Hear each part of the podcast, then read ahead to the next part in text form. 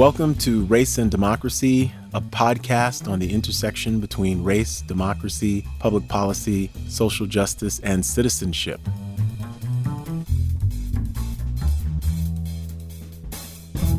Today on Race and Democracy, we speak with Dr. Christen A. Smith, professor of anthropology and African and African diaspora studies, about transnational racial violence, black mothering, and resistance to state violence in the United States and Brazil.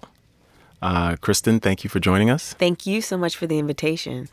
And I'm really excited about our conversation today because it's really based upon the work that you do around transnational violence, racial violence, especially against black women, the gendered na- no- nature of that violence. Um, and in the age of Black Lives Matter, I think uh, the work that you do is more profound than ever.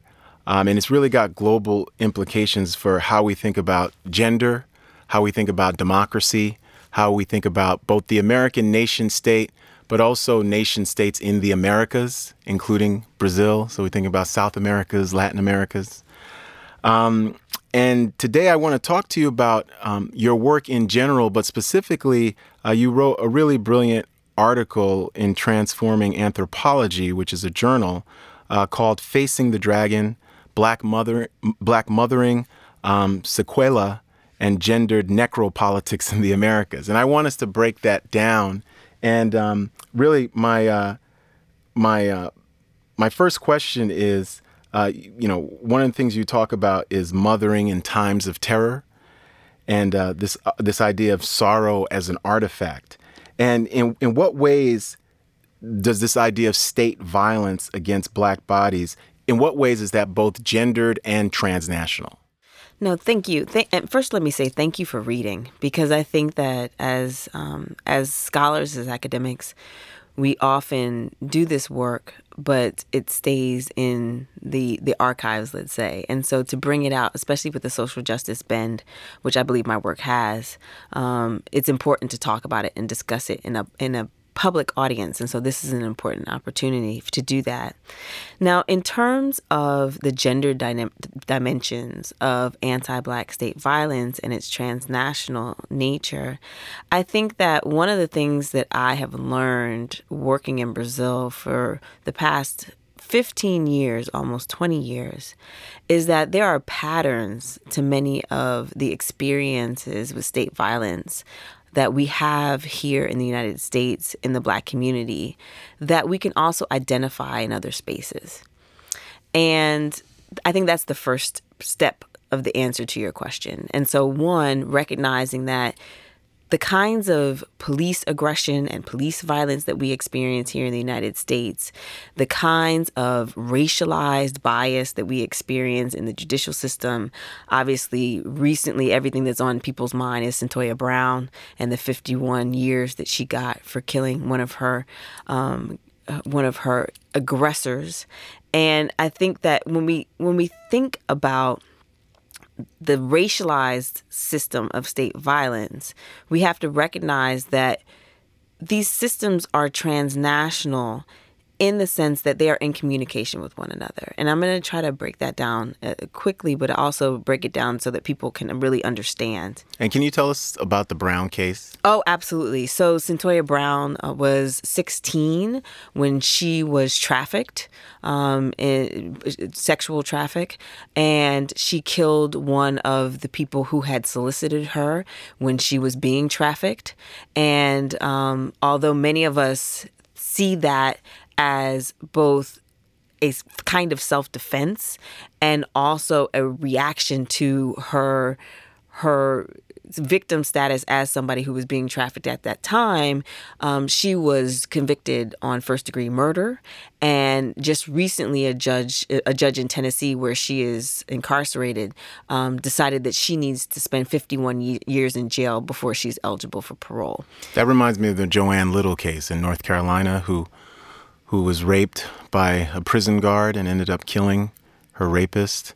Um, and there was a big Free Joan Little case um, in the 1970s. Absolutely. And I think that that I'm glad that you bring that up because we can look back over time and see cases like this.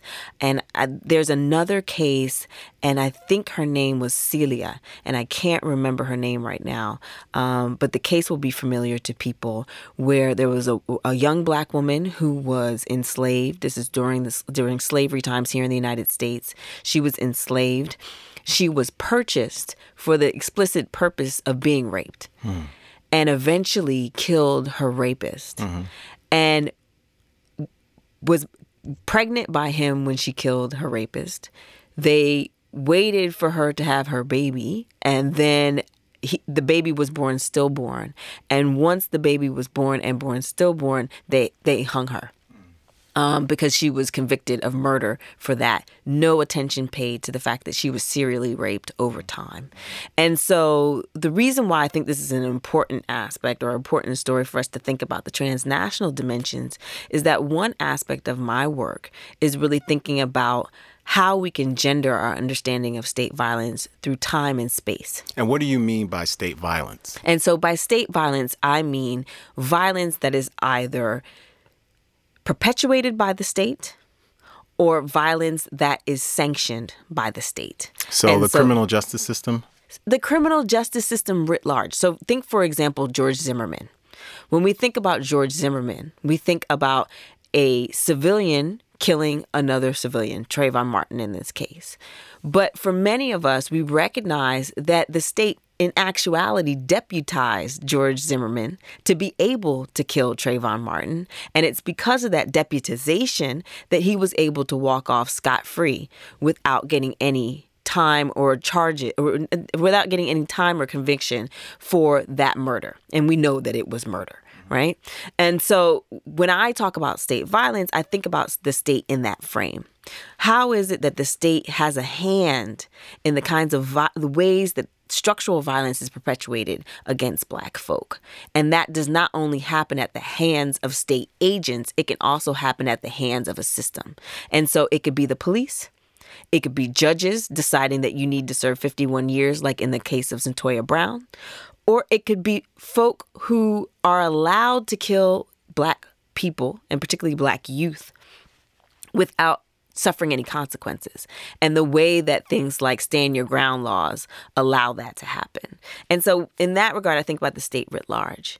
And so, if we think about the history of the state, and we think about the history of the American nation state and its ties to slavery, transnational slavery, its ties to anti blackness in particular, Okay. Um, and so, particularly the ways that American nation states, and when I say American, I'm always referring to all of the Americas, were started as colonies that then grew, co- slave colonies and colonies that were built on a plantation slave system that then grew into nation states, right?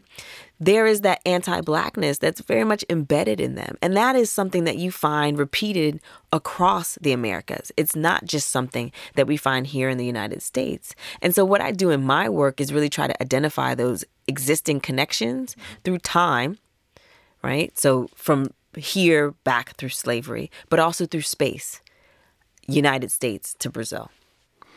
Now, can you explain in this article you talk about facing the dragon? What do you mean by dragon? That term dragon, because it definitely reminded me of some of the the Black Power um, literature that I read um, and study, um, and and people used to call America a belly of the beast. They used to there were, there were many different sort of metaphors for the United States um, and what it represented. So, what do you mean by the dragon? Absolutely. So that's actually a quote from Audre Lorde. And so part of the inspiration for this particular article was Audre Lorde's essay, Man Child. And so for those people who don't know um, who Audre Lorde was, she was a poet and called herself a lesbian mother warrior poet um, and one of the foremothers of black feminism in, in many ways. And she had two children.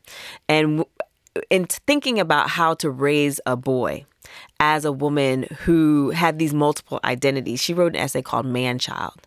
And in that essay, she talks about raising a child in the belly of the dragon. And the dragon for her is the American nation state.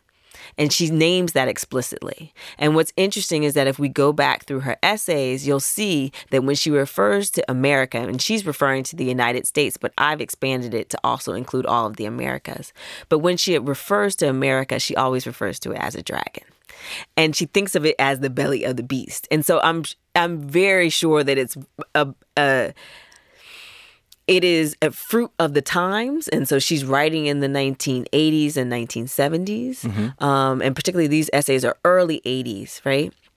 And so that's that's part of her activism and, and, and her organizing um, background that's coming through that language. But it's definitely coming from Audre Lorde and her understanding of the American state nation state as a patriarchal, white supremacist, heterosexist, capitalist space of oppression. And I want you to, before getting really diving deep into your research in Brazil and Austin, I want you to unpack those terms. You know, mm-hmm. when, when we mean, because I think sometimes people listen to those terms and they say, well, what are people talking about? I mean, they might understand the, they've heard of the word capitalist, uh, but they probably think of white supremacists as Klan members. Mm-hmm. Um, and by the time you get to heteronormativity or heteropatriarchy, you've lost them. right. So, what, what, let's unpack though. What, what are we saying? No, absolutely. Well, one, I want to make sure that I'm citing very citing correctly everyone that I'm that I'm invoking here. And so Audre Lorde talks about those things, but so does Bell Hooks. And I think that if anybody's interested in really unpacking the ways that the, connection between patriarchy, capitalism, imperialism, heterosexism, and white supremacy, I would really encourage people to read Bell Hooks' work on this because it's definitely her concept and her understanding of it. Um, but in the purpose of this conversation, patriarchy is literally the ways that we assume that men and masculinity and male figures should always be in the lead and everybody else should fall behind. And so when I think of patriarchy in particular, and I talk about it to my students, one of the things I talk about are the ways that we see the nuclear family as a pyramid with the man at the top the wife at the bottom and the children at the bottom and everybody at the bottom falls under the the the uh, power um, reach of the man who's at the top.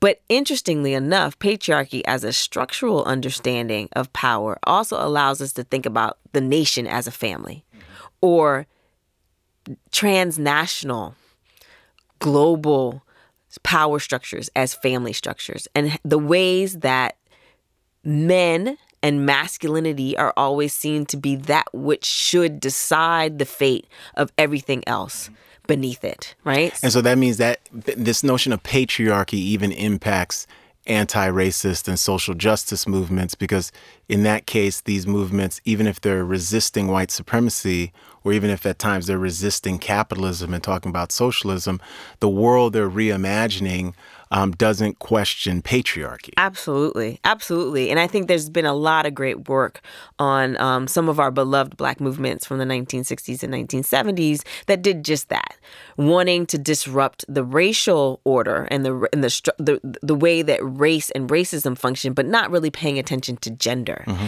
And if you don't pay attention to gender, are you really disrupting the power structure? And I think that in terms of the relationship between patriarchy and white supremacy, we have to remember that for generations, we as Black people have been infantilized. And so, if the nation state is a patriarchy, such that he who has the t- he who he he excuse me he who is the father figure is the white male landowner that our f- founding fathers here in the United States imagined as the citizens right? The true citizens of the nation the one who could vote and actually decide the political future. Then as black folk historically we have actually been in the place of children and property and so that's the connection between white supremacy and patriarchy in many ways, white supremacy, and when I talk about white supremacy, I want to be sure we're not talking about just the Klan. We are talking about the Klan, but we're not just talking about the Klan. We're talking about all of the ways that we as a society assume that certain people are racially inferior and therefore that there is a there there is a privilege to whiteness. There's a superiority to whiteness. And that whiteness is somehow more advanced or more developed than everything else. And so if we if we think about white supremacy in that way as a logic mm-hmm. then when we look around the world we see lots of examples of the ways that white supremacy gets reproduced by people who don't have hoods on their heads. Absolutely. And, and really that, by states. Absolutely. by institutions within the nation state um, uh, you know, I was fascinated by the case studies of the police killings in Austin and Brazil that you talked about. Very, very moving. Um, and and you, you talk about so much state sanctioned violence uh, against um, these black bodies, but in very specific ways. You also talk about mourning and radical mothering, and how when um, mothers lose their children, uh, there's a real reverberation um, and they're left in this in between space between um, being living and, and, being dead. So I want you to talk about that. Um, uh, you know, how does this anti-black violence really how how it works transnationally? You give a couple of specific um, um, instances and case studies, um, and how does that impact uh, black folks and black communities beyond the criminal justice system. You talk about the politics of uh, seeking help in terms of therapy. You talk about mothers who are unable to keep their jobs in the aftermath of these these these murders of their children. Um, so and, and yes, uh, there's more, but yes. No, I think. Um, let me say that. Let me let me start by saying this. I started this project because as a mother, I recognized that there was something very insidious that was happening with the family members of the young folk that I was seeing getting killed in Brazil and the United States that people weren't paying attention to. And that is the fact that in the aftermath of of killings, particularly police killings, um, and I talk a little bit about that in the article as to why specifically police killings. We could talk about all murders and all violence writ large, but there's something about the way the relationship between police killings and grief and repetition over time that I want us to pay attention to. And that is the fact that the state is as citizens, right? technically we are citizens. And so, if legally we are citizens, then structurally the state should take care of us. And there's something deeply insidious about the state doing the very opposite. And instead of ensuring life, actually seeking out death, right? Which is also where the term necropolitics comes from. But I'll go into that later. And so, I started to see the ways that mothers of young people who were killed by the police were literally dying slowly in the aftermath of those killings. And I started to see that in the beginning in Brazil. I was doing work in Brazil and I was working with an, an, an organization called Reaja Será Morto, Reaja Será Morta, React or Die, which is an organization that works with the families and, and communities of people who have either been killed by the police, disappeared by the police, or incarcerated. And I started to, at different events, I started to meet the parents of these fam- of the of these kids that had been killed and I started to notice the ways that the mothers get sick and slip into a depression that is deeper and more life altering than the depression that we see, I think, normally. And I also started to see that the way that their lives were completely unraveled by these killings because of the, the state nature of it. And so it's not just that people were getting killed, it was that people were getting p- killed and mothers and families had to go into witness protection programs and had to go into hiding and couldn't work anymore. And because they couldn't work anymore, they also could not they also could not be in their friend groups and they had to leave their neighborhoods and they had to uh, leave their jobs. Many of them stopped eating. Many of them started to actually go lose their their their mental faculties and not be able to relate to society. And literally, I saw the ways that this was killing them slowly. And so, even the ones who were strong and who were fighting were often getting heart disease, um, pneumonia, other kinds of very adverse health effects, and some were even eventually dying. And I would and I would actually see that that pattern happen. And when I started to look at that in conversation with a collaborator who is uh, one of the co-coordinators of React or Die, when I was doing an interview with her in 2012, and she was talking to me about um, the violence, and this is somebody from Brazil in Salvador Bahia, where I've been doing my work, and she was talking to me about the impact on the family. And as a medical doctor, one of the things that she said was, you know, we never think about the ways, the adverse health effects that these killings have on the family members. And when she said that, I started to, and, and she said, she used a specific word, which is a word that is used relatively frequently in Spanish and Portuguese, but not, but less so in the United States in English. Um, and that word was sequela, which literally means the lingering the, the the the the after effects of disease, the deadly after effects of disease. And so when she was talking about that, I started to really kind of think about the transnational patterns. And I started to say, you know, this is something that is happening not just in Brazil, but it also happens at home where I'm from in the United States. And, and when you think about all these police killings in Brazil and you talk about death squads. One, I want you to talk about what's the racial implications here because Brazil is so racially diverse. And two, um, what is the precipitating uh, cause for this because we th- we know in the United States mass incarceration in the last 40 years it was rooted in the drug war, a prison boom, private private prisons, sort of um, when you think about neoliberalism and sort of the privatization and sort of the abuse of public funds um, um, for for for the rich, for the one percent. Why is it happening in Brazil on this scale? Mm-hmm. I think that that question is a very important one because it actually it, it also goes back to this question of the transnational and so it's very much tied with the drug war or the quote unquote drug war it's very much tied to the militarization of policing transnationally the transnational discourses of policing and zero tolerance community policing in quotes and the ways that we are increasingly becoming policing states, not only here in the United States, but also abroad in places like Brazil.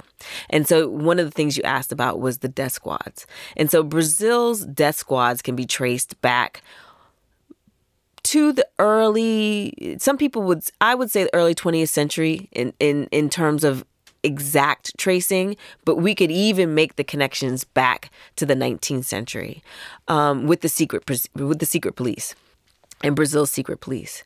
And particularly, what what are death squads? Death squads are clandestine groups of and this is the technical definition clan, clandestine groups of vigilantes that exact killings outside of the law. That would be the dictionary definition. But in Brazil, the actual lived definition is that police officers form groups where they go in the dead of night and actually execute people. And that is something that is much more common there than it is here in the United States. And disproportionately, the people that they are targeting are young black men. That should sound familiar to any audience that's familiar with black, with anti-black police violence here in the United States. The methods are a little different because we don't necessarily have the kinds of culture of of death squads that we have here in the United States, but that connection to policing is very familiar.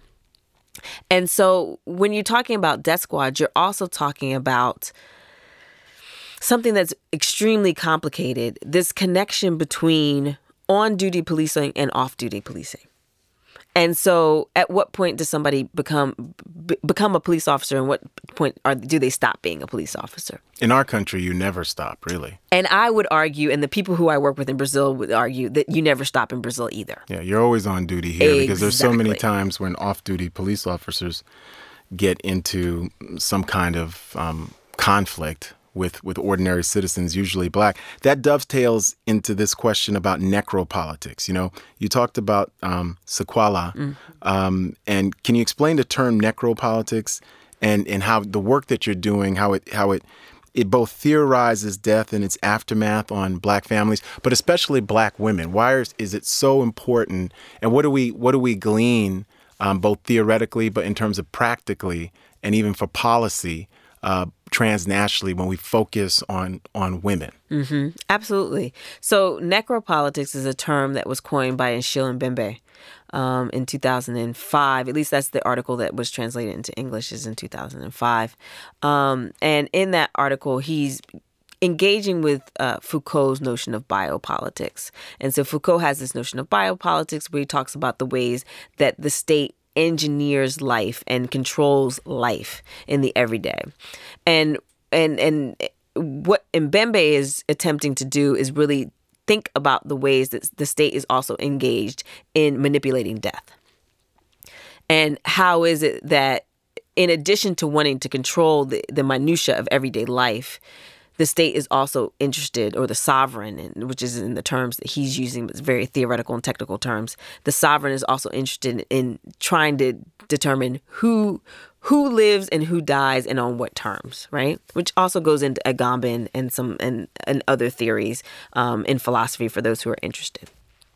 So necropolitics, in essence, is the, the the subjugation of life to the powers of death right? Um, and particularly when the way I'm using it is with regards to the state. And Mbembe doesn't gender that.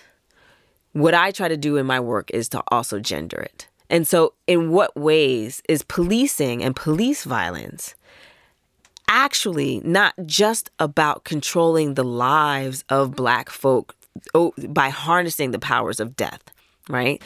Killing, police killing is literally harnessing the powers of death, but also black women. And why black women? Because as I mentioned before, there are mothers who are literally dying slowly because of the loss of their children to police violence. And for those of us that that may seem kind of general and nebulous, but I would only bring up two cases here in the United States that I think are really key. One is the case of Venida Browder, who was the mother of Kalief Browder.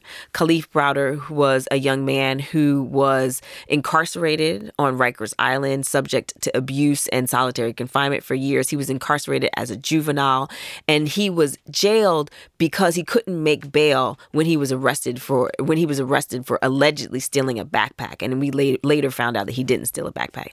Um, and he, Kalief Browder is the subject, one of the subjects of Ava DuVernay's the 13th documentary. Absolutely. Yeah. Absolutely. And so, what people may not know is that um, Kalief Browder committed suicide shortly after, um, a little over a year after he was released from Rikers Island that's something that that mental illness that is the result of incarceration to me is also part of this sequela right? It's the, one of the sequela of state violence. It's a it's a disease that is developed as a result of the state violence of incarceration right? Mental illness and suicidal um, tendencies. And so he committed suicide in his mother's apartment.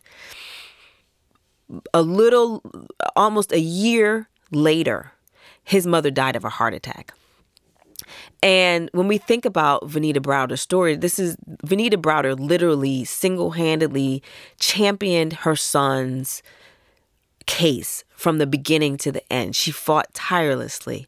She, and I don't like to use the word tirelessly, but I, that's the only word that's coming to mind right now because we all get tired from this work. But, but it's a manner of speaking. She fought relentlessly. She she did everything in her power to bring attention to her son's case, and when you when you see her family members talk about her heart disease and her eventual her eventual death after he was killed, many people said she died of heart heartache. And I believe she died of heartache. But I also believe that when we think about her dying of heartache, we, we have to resist the temptation to say this was natural causes. Because is it natural to lose a child to that kind of violence? And is it, it is it natural for us to have every aspect of our life upturned financially, emotionally, structurally, and not get, be given the resources to be able to deal with that because you know where is the state restoration in the case with Kalief Browder and his mental illness because he was incarcerated. And one one of the things you you do in your work is you provocatively you argue that this is happening purposefully. So this is different from saying um, some kind of conspiracy theory, but this is saying that this the state is anti-black. These nation states, both in Brazil and the United States, and especially you look at working class people and working poor people, and just poor and unemployed communities. Really, a global peasantry here in the Americas, and how the state is purposefully targeting black mothers and potential mothers. Because one of the things you do is look at Patricia Hill Collins and the notion of blood mother versus other mothers. Mm-hmm. And black communities mm-hmm. are filled with people who are mothering, including the case Larry Jackson, Austin, his his his his sister La- Lakeisha, Lakeisha mm-hmm. who, who's also another another mother. So I, I want you to talk about um, that in terms of why are they targeting black women, but then also um, talk about how these women in Texas and Brazil, how they're organizing against this patriarchy, how they're organizing against this this violence. Mm-hmm, absolutely. And so, why do I say that they're they're being targeted? Because my argument is built on a notion of structural violence.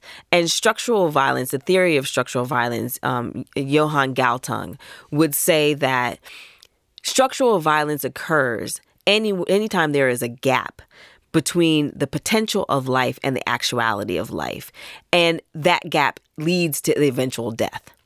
And so, if we look at the fact that these mothers are being left to die, that their children are being targeted disproportionately and structurally, and that in many ways the state actively turns its back on these mothers when these things happen. And I would even take it a step further, actually vilifies the mothers.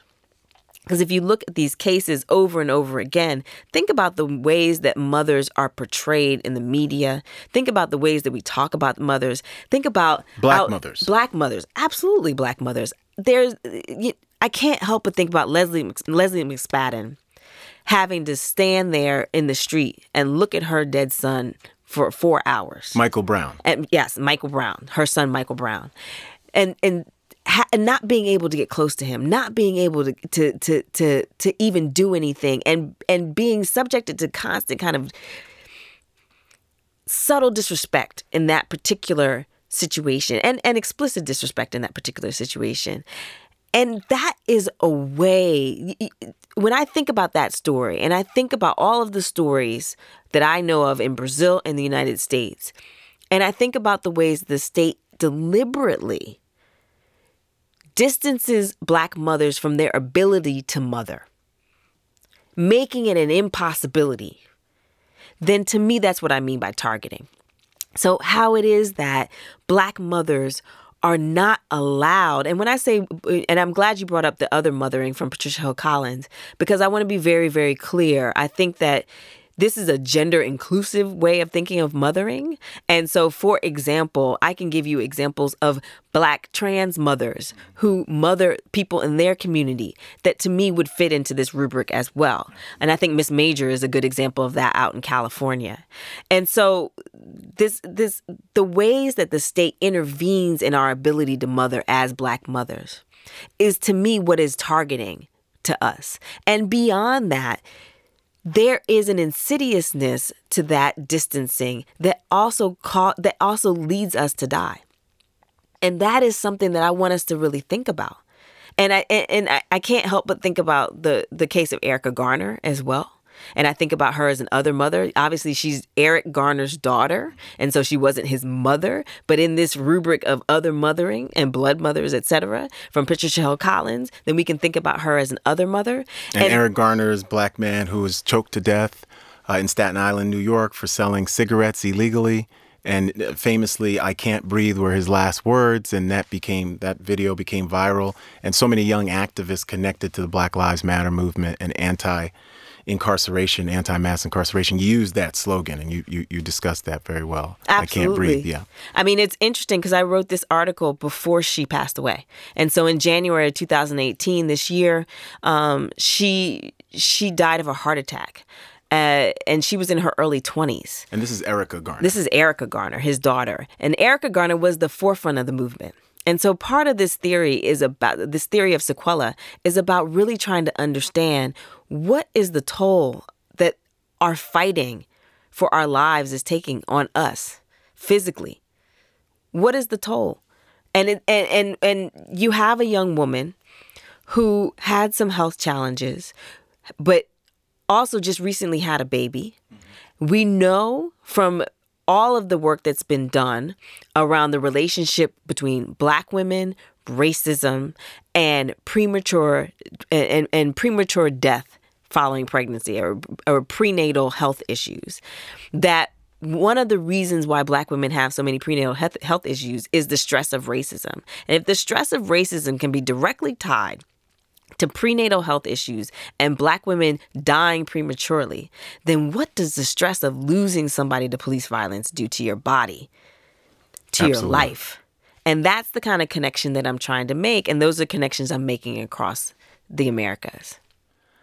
Well, I want to have a final big question for you um, that tries to really pivot and and build on this work, but uh, look towards a sense of optimism in the sense of I think reading this article, I was very very optimistic as well, and I want to ask you about your sense of optimism about the ability of Black working class and grassroots communities to resist this dragon um, and reimagine new ways of, of, of living and, and, and new ways of being and building new new communities and how how they could impact the state, whether that's through policy, whether that's through politics, whether it's through nonprofits, whether it's through just grassroots community networks. Are you are you seeing that and and are you optimistic about um, this kind of political organizing and resistance that's transnational as well? Mm-hmm. When you ask that question, I immediately think about um, the the mothers of the twelve young men who were massacred by the police in, in Salvador Bahia in 2012 in the Cabula massacre, what we call the Cabula massacre, and they have been organizing to put pressure on the state of Bahia to um, actually. Uh, find the police officers responsible for that massacre guilty. And, and very quickly, what happened with that was that the police invaded a neighborhood called Cabula um, in this in the part of the neighborhood called Vila Moisés. Um, they pulled out the young men, w- young men who were hanging out in kind of a vacant field where people kind of gathered and were just hanging out generally. Um, they surrounded them, took them into the woods, and executed them one by one. And so, um, and we know that because some of them escaped. And why did the police do this? Why did the police do this? This is a very excellent question. Um, the police's version, the first version, which has since then been completely dismissed, um, was that they were in a gun battle with people with a gang that was organizing to try to rob a bank. Um, that was absolutely not the case. The courts have found that that was absolutely not the case. The young men were shot in the back. Um, their their clothes were taken off to hide the fact that they they were shot in the back. They were it was staged as if they were part of a gang. Um, the motivations, the, the the official motivations that have been said by the state um, have not been satisfactory. And like I said, they said that this was some sort of gun battle. They've they've retracted. They've stepped back from that. Um, those in the community will say that this was a terror technique. This was about the cons- the ways that the, the police seeks to terrorize these communities and keep these communities under control. And I am I, I agree with the community members. And so the but the mothers in that case have been experiencing unprecedented. Uh, persecution, um, getting terrorized by the police, getting intimidated by the police ever since then. But despite that, and this is the answer to your question, but despite that, they are organizing and they have come together and they stay, they, they are putting pressure on the international on international human rights organizations including Amnesty International um, uh, Human Rights Watch, also putting pressure on the Organization of American States and the Inter and the Inter American Human Rights Commission um, to pay attention to this case. They have been fighting in the courts. They just lost one of the aspects of that fight, unfortunately, where they were trying to get the case federalized and get it out of state court and put it in federal courts in Brazil. They lost that um, a couple of weeks ago. But that has not taken away their desire to fight. And so I believe, quite frankly, and the reason why I say that this is a targeted kind of violence in my article, because I believe, quite frankly, that it is because of Black women's ability to resist. It is because of our ability to fight back. It is because of the way that our very organizing and our love as Black mothers is a threat to the state. That is why we're targeted. And so it's not as if it's not as if our resistance is a is the opposite of what is going on or is a reaction to what is going on. It is our resistance that is the cause to what is going on. And so I would encourage us to think about it in a different direction. It, it it's not what what are black women to, doing to respond to this violence, but why is it that we must understand and think of this violence as a reaction to the ways that black women are changing the world mm. and are pushing back and are trying to protect life and black life. Because the, at the end of the day that's what this is about. At the end of the day this is about what are the stakes of protecting black life and ensuring black survival. And no one ensures black survival and protects black life more than black mothers mm-hmm. in whatever form that they come. And so that's why we are the biggest threat to the state. And and that's why we are our organizing is the biggest threat. And so you have mothers organizing. Lucy McBath, um, the, the the mother of Jordan Davis, just won in Georgia in this past uh, election cycle, which was wonderful. She I think won a congressional. She won a congressional seat, absolutely. Um, I think that, and I know that Leslie McSpadden, the mother of Mike Brown, is also running for an office um, in Ferguson as well. And so there are mothers who are choosing to do this through the political lens um, and the and the more traditional route. There are mothers who are organizing within themselves um, in ways that uh, try to bring it back to the community. Mm-hmm. And so, what does it mean to think about new forms of policing, for example, policing abolition, for example? Um, I think Black women have been at the forefront of that, and I would say that that would be a Black mothering type of of of a political manifestation, the abolition movement. And also, Black women are also organizing against police violence quite directly, and and and trying to figure out ways to push back and to speak back. And I think that we're always constantly resisting it's just that we need to we need to think about what that looks like in the everyday and the different the different levels of it. So I would I would characterize black mothers resistance from everything from just fighting for the everyday survival of black children in your community. And so I know for example black women who are organized. Reaja, for example, the organization that I work with, has a, a community school um, that primarily uh, services young young black children in a space that is heavily policed and heavily targeted by violence. That to me is a form of resistance, all the way up to directly confronting the state thinking about ways to rethink the structure of the state, i.e., abolition, thinking about ways to re- restructure the way that that we do um, our judicial system, prison abolition as well, and elected office, which is a more traditional route. And I think that we there there are many different examples of the ways that people are resisting and pushing back. And so I don't want this I don't want this conversation. I want this conversation about sequela to draw attention to a public health crisis that to me requires our attention because if if if if we take into account the black women who are slowly dying from police violence, then the problem with anti-black police violence is much bigger than we think about. I always talk about the nuclear bomb. And so you would never just count the people who killed were killed in a nuclear bomb in the moment. You also count the people who die of cancer and the after effects over time. And so police violence is a nuclear bomb. We have to count the ones that die in the moment and also the ones that die eventually. And so that to me is really the, the the the big issue that we have to think about.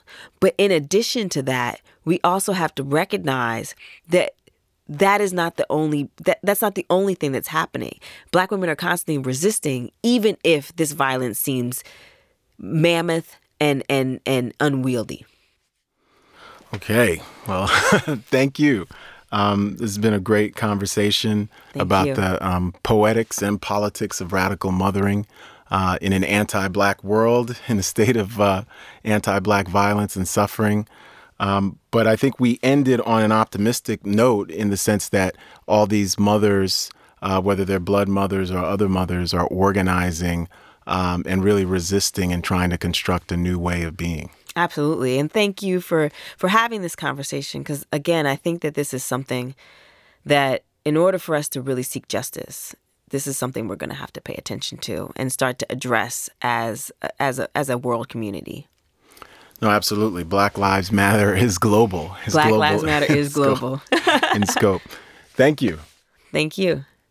Thanks for listening to this episode, and you can check out related content on Twitter at Peniel Joseph. That's P E N I E L J O S E P H. And our website, csrd.lbj.utexas.edu. And the Center for Study of Race and Democracy is on Facebook as well. This podcast was recorded at the Liberal Arts Development Studio at the College of Liberal Arts at the University of Texas at Austin. Thank you.